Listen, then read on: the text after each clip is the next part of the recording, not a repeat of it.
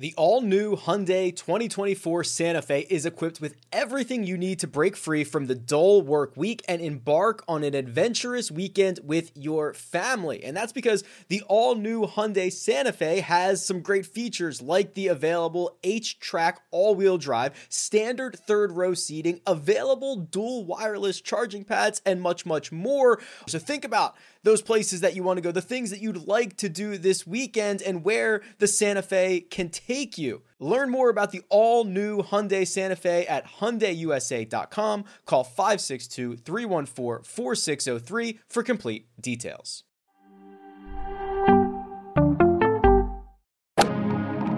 Freaking First Cut. Golly!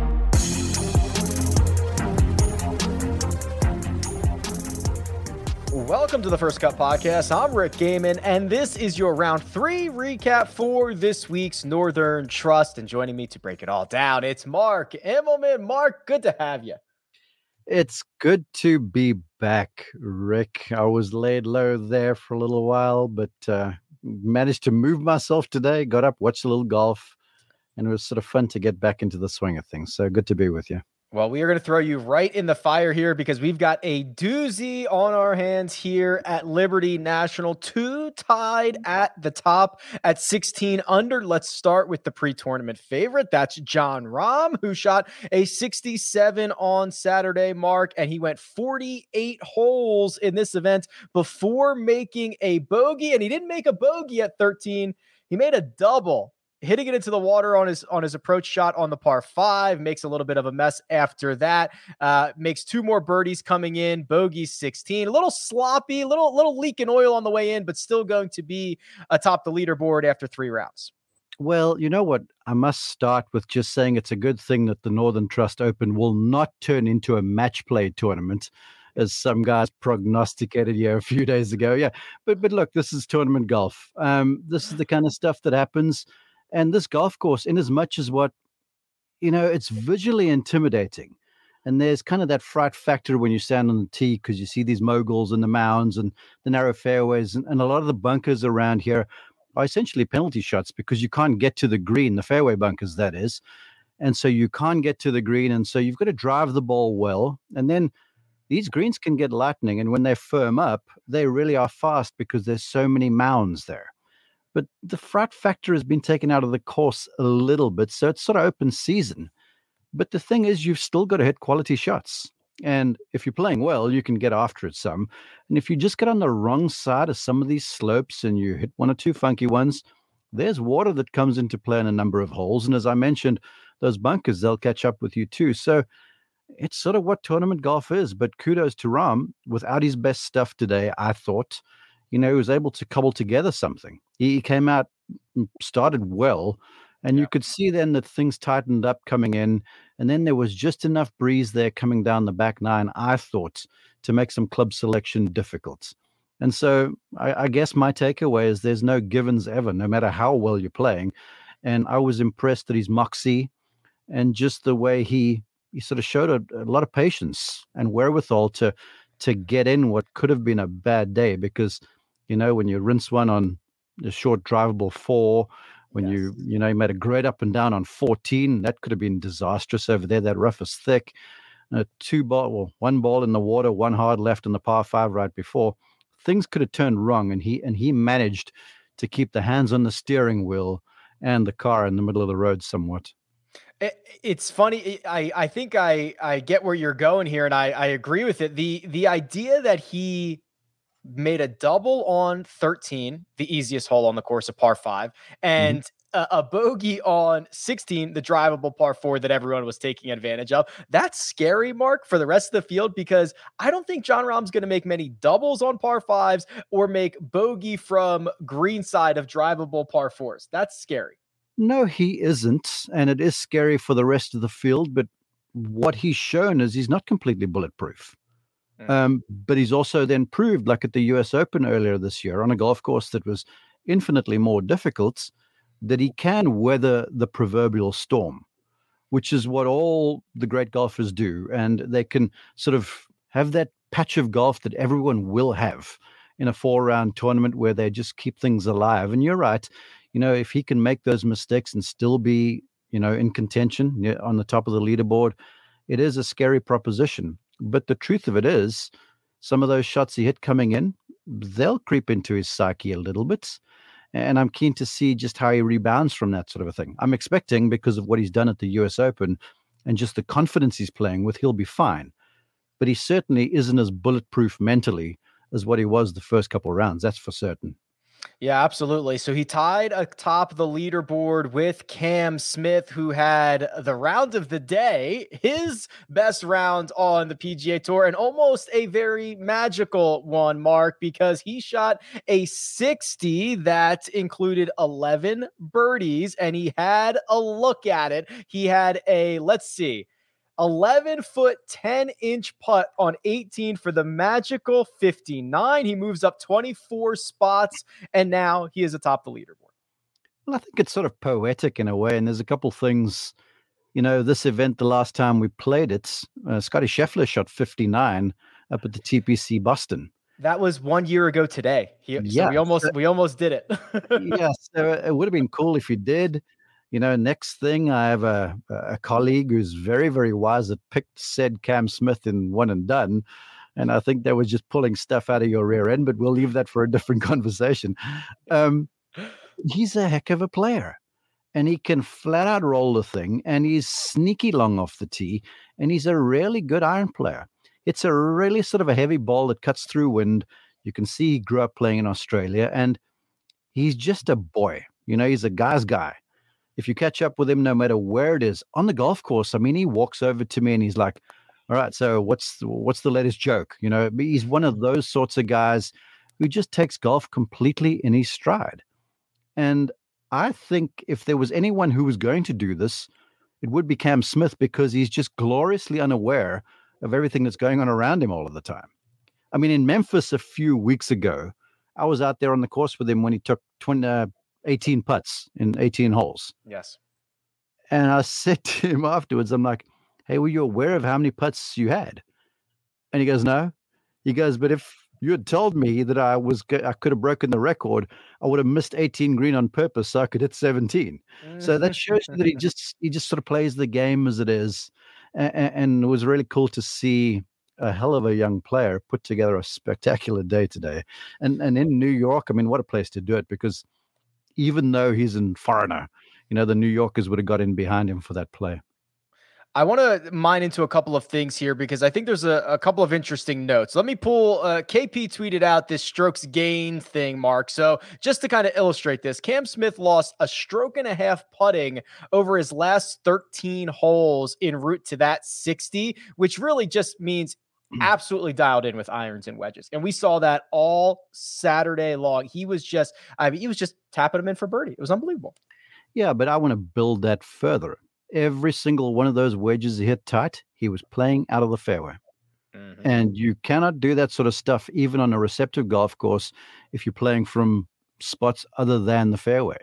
And it looked pretty comfortable to me, because never once did I see him have an in-between yardage. Now, all of these guys... pardon me. All of these guys, if you can give them a comfortable club and they are playing well, they're in contention, they're going to hit something there inside of the, you know, 25-foot range and give themselves a good look. Then building that further, if they're playing well, they have a comfortable number, they can hit the ball to a place where they can putt uphill or putt from right to left or whatever the case might be too. So, yeah, it's good ball striking, but to me, he was playing from the fairway. And to me, he never looked like he had to finagle a club to sort of fit the thing into a yardage. So it was one of those days where, you know, when he and Sam Pinfold, his caddy, sit back, and I'm sure they might have had a beer already, maybe more, because they got tomorrow off. You know, they'll be like, yeah, it was one of those days, you know, you don't have those very often. So, yes, it'll show that he lost strokes with a putter. But, you know, everything was going his way. And he did. And the truth is, he made every putt that he was over in order to shoot 60. Correct. Erik van Rooyen goes out and shoots a 62, which I think, Mark, is fascinating because if he would have finished his round 30 minutes earlier in front of Cam Smith, he would have tied the course record and then Cam Smith would have broken it immediately. But this is that 62 score that we saw Jordan Spieth, DeAndre Shoffley shoot on Friday. We saw Corey Connors do it early on Saturday. EVR got his own. And forgive me for making this comment here, Mark, but would Erik be the spoiler to this leaderboard with Cam Smith, John Rahm, Justin Thomas, Tony Finau at the top? He could steal this away over the final round. Oh, without a doubt, he'd be the spoiler. But, you know, here's another guy. This is the PGA Tour. He won just a few weeks ago. You don't stumble your way onto the tour. So if you're playing out there, you're one of the best. And he's coming off high confidence. I exchanged texts with him after the win at the Barracuda.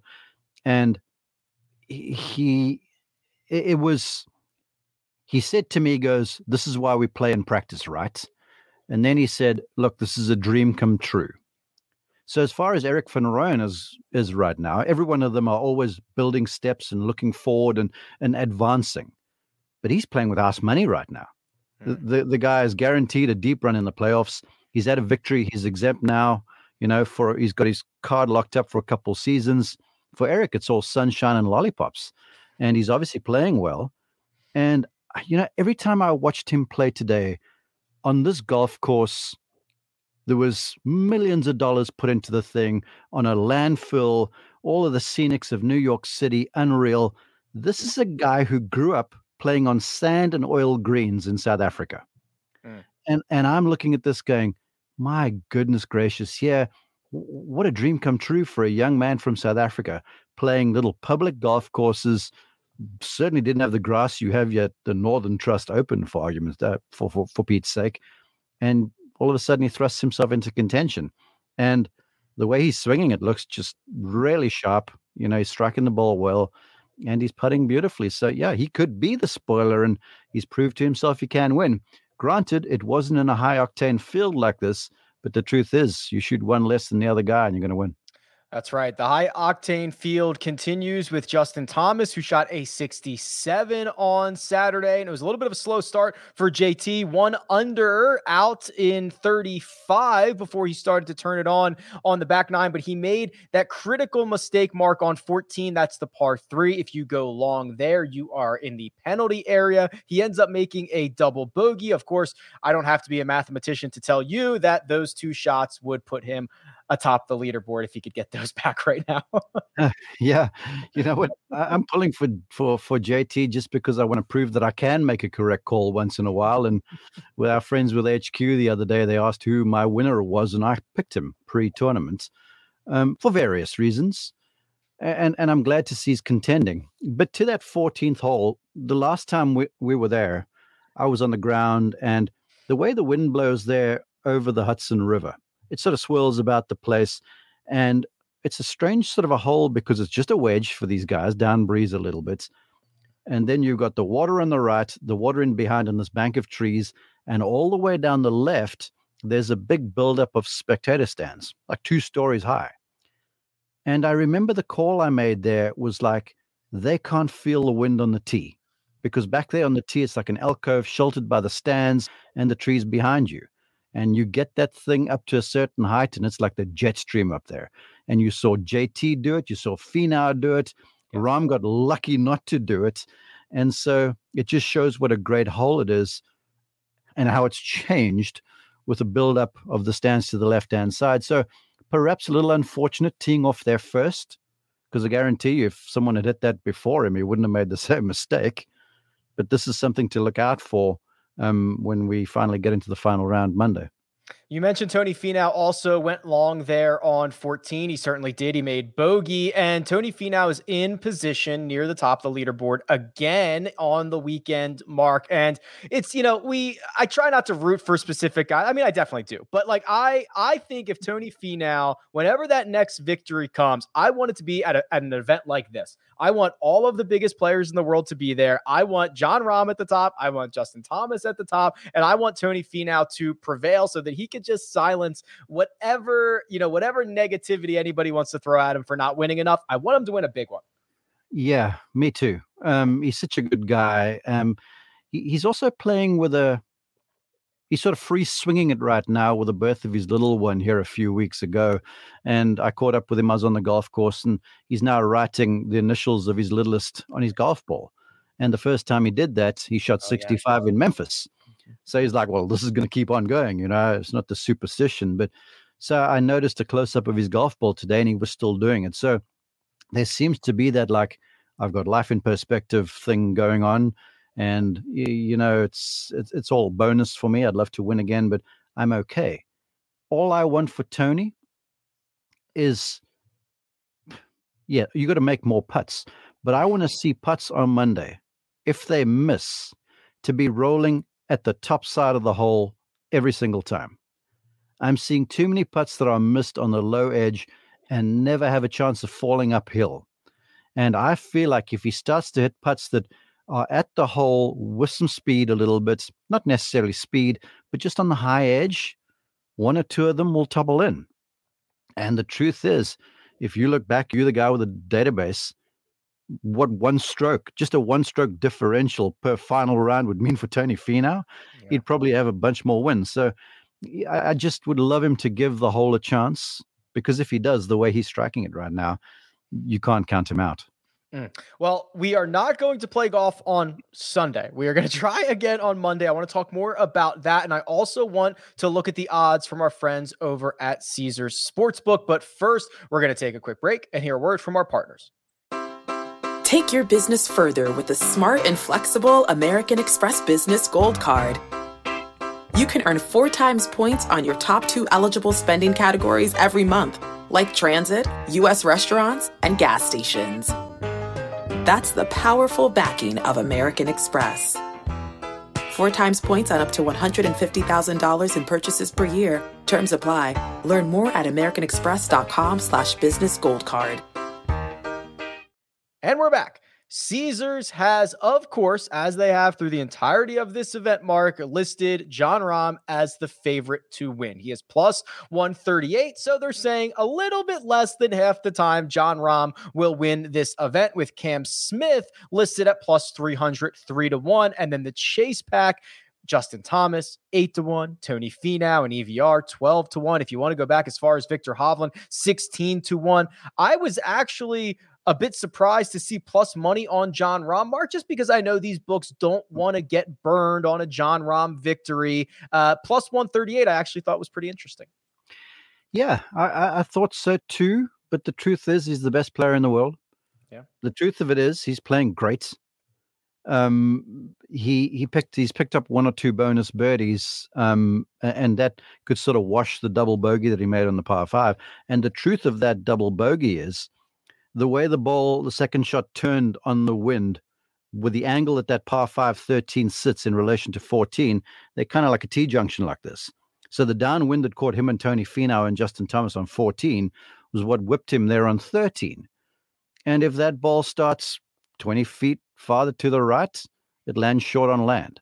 And it looked to me like he was trying to sort of cut one up against the breeze, and the breeze just killed it. So, you know, but for 15 feet, that ball's on the front edge of the green, and he's probably making 4. And this is a different story entirely. So I don't think he hit the shot that badly. I just think it was maybe a mishit that was killed by the wind that folks were sort of missing. So to me, he's weathered the storm. You know, he is the quality of the field right now, and he has no real weakness. That's the key to it. And so the way he's playing right now, as confident as what he is, he should be the resounding favorite, in my opinion. Yeah, I just think how high he hits it on soft greens, when you can just hit it to the number. He's unbelievable. He's incredibly good. Well, build on that too. I just want to say real fast that, you know, he typically goes to a little left to right pattern when he's forced off the tee, and if he misses, he pulls that. And when he pulls it, they tend to go too far. So not only does he miss the target, but he misses on distance control. And I have not seen him pull a fade yet this week. And I've watched a lot of golf because I've been a little bedridden. And so if he's got that fade on command, man, he can just aim the thing down the left center, swing away, and he's got no real worries. No real worries. That is a great place to be on a golf course, but he's going to have to wait, Mark. He's going to have to wait. We've got a tropical storm making its way into the area, and the PGA Tour has already said no golf on Sunday, an extra day of rest. We are going to try again on Monday. So CBS is going to show the 2019 Northern Trust final round tomorrow. We still don't know how this is all going to shake out, but Mark, the idea that now these golfers are going to have an extra day. We know they are creatures of habit. We know we are looking ahead to another playoff event next week. Like, what's the mindset for these guys with an extra day in New York City? Well, they're going to get to do the stuff they probably wouldn't have done, and that's maybe go sightseeing a little bit in New York City if the weather is doable. So, you know, this is what they do. They've got names on their golf bags, and so they're professional. So the key to being a pro golfer is being able to, you know, deal with the rough and the smooth, to be adaptable. And this is what happens in an outdoor sport. And so they'll be okay with it. I think it sort of lends a little bit of an advantage, really, in my opinion, to folks down the field a little bit, because now the golf course is obviously going to be softer on Monday, and there's more weather forecast rain, that is, for Monday. And so someone out there early, you know, if they get busy, we've seen some low score shot. If they get busy, they can post, because the key to playing in the rain is, you know, the golf courses are soft, but everyone listening to this probably has played in the rain, and your hands are slippery and it's uncomfortable. And if you've got a crappy attitude, that can proliferate really fast if things aren't going your way. So I think this sets up for a bit of a fast finish, really, where someone down the field there might get out there and shoot something low and post. But really, as far as taking tomorrow off, it's what it is. They'll deal with it. It's a day of rest, to be truthful, and there's golf to play on Monday. They would have been probably traveling and playing golf in Maryland. They're just doing it in New York City for another day. Yeah, that's true. The PGA Tour needs about 7 hours to get the final round in. That's with split tees and going out in three balls. I'm no meteorologist, Mark. Monday doesn't look all that great either. Well, I mean, how long could we can't go to Tuesday, right? There is a little bit of precedent on the PGA Tour, a little bit. It's rare to cut this down to 54 holes. We don't even know. The other thing is we don't even have the field set for next week yet, because the top 70 are going to move on. So how long can this go on for? Well, here's the conundrum. And they're way much brighter heads than me that are making these decisions. Gary Young, welcome to the fire, my friend. He's the head rules official, taking over from Slugger and Slugger White. You know, after Slugger's, you know, Hall of Fame rules career. So Gary and his staff are going to make this decision. And typically, 54-hole events constitute an official event, and it's official money, and the results stand. 36 or less, you get the money, but it's not an official event. But you're right. You've got 70 guys that you're going to whittle this field down to, and there's going to be a whole bunch of irate folks that might be won out right now. Yes. If the thing gets chopped at 54 holes. There's a whole bunch of FedEx Cup points too, and they can't go divvying that stuff up by two and declare co-champions. I'm sure they could find time to get a playoff figured out. So it's going to be a hard decision. But, you know, these are some pretty cool heads there, and I'm hopeful for their sake that things work out. And I'm thoughtful of my colleagues at CBS, because everyone was looking forward to the end of the season, but now this has been delayed one more day, so they get to enjoy New York too. Just extend it a little bit further. Obviously, with a hurricane / tropical storm, things can change. So we will obviously do our best to keep everyone updated as this event hopefully gets finished up on Monday. We'll be back. Whenever that final round ends, we'll be back to podcast afterwards. But for now, let me thank producer Jacob. He does all the hard work behind the scenes. That right there, Mark Immelman, who you can find at Mark_Immelman. You can find me at RickRunGood. This has been the First Cut, and we'll catch you next time.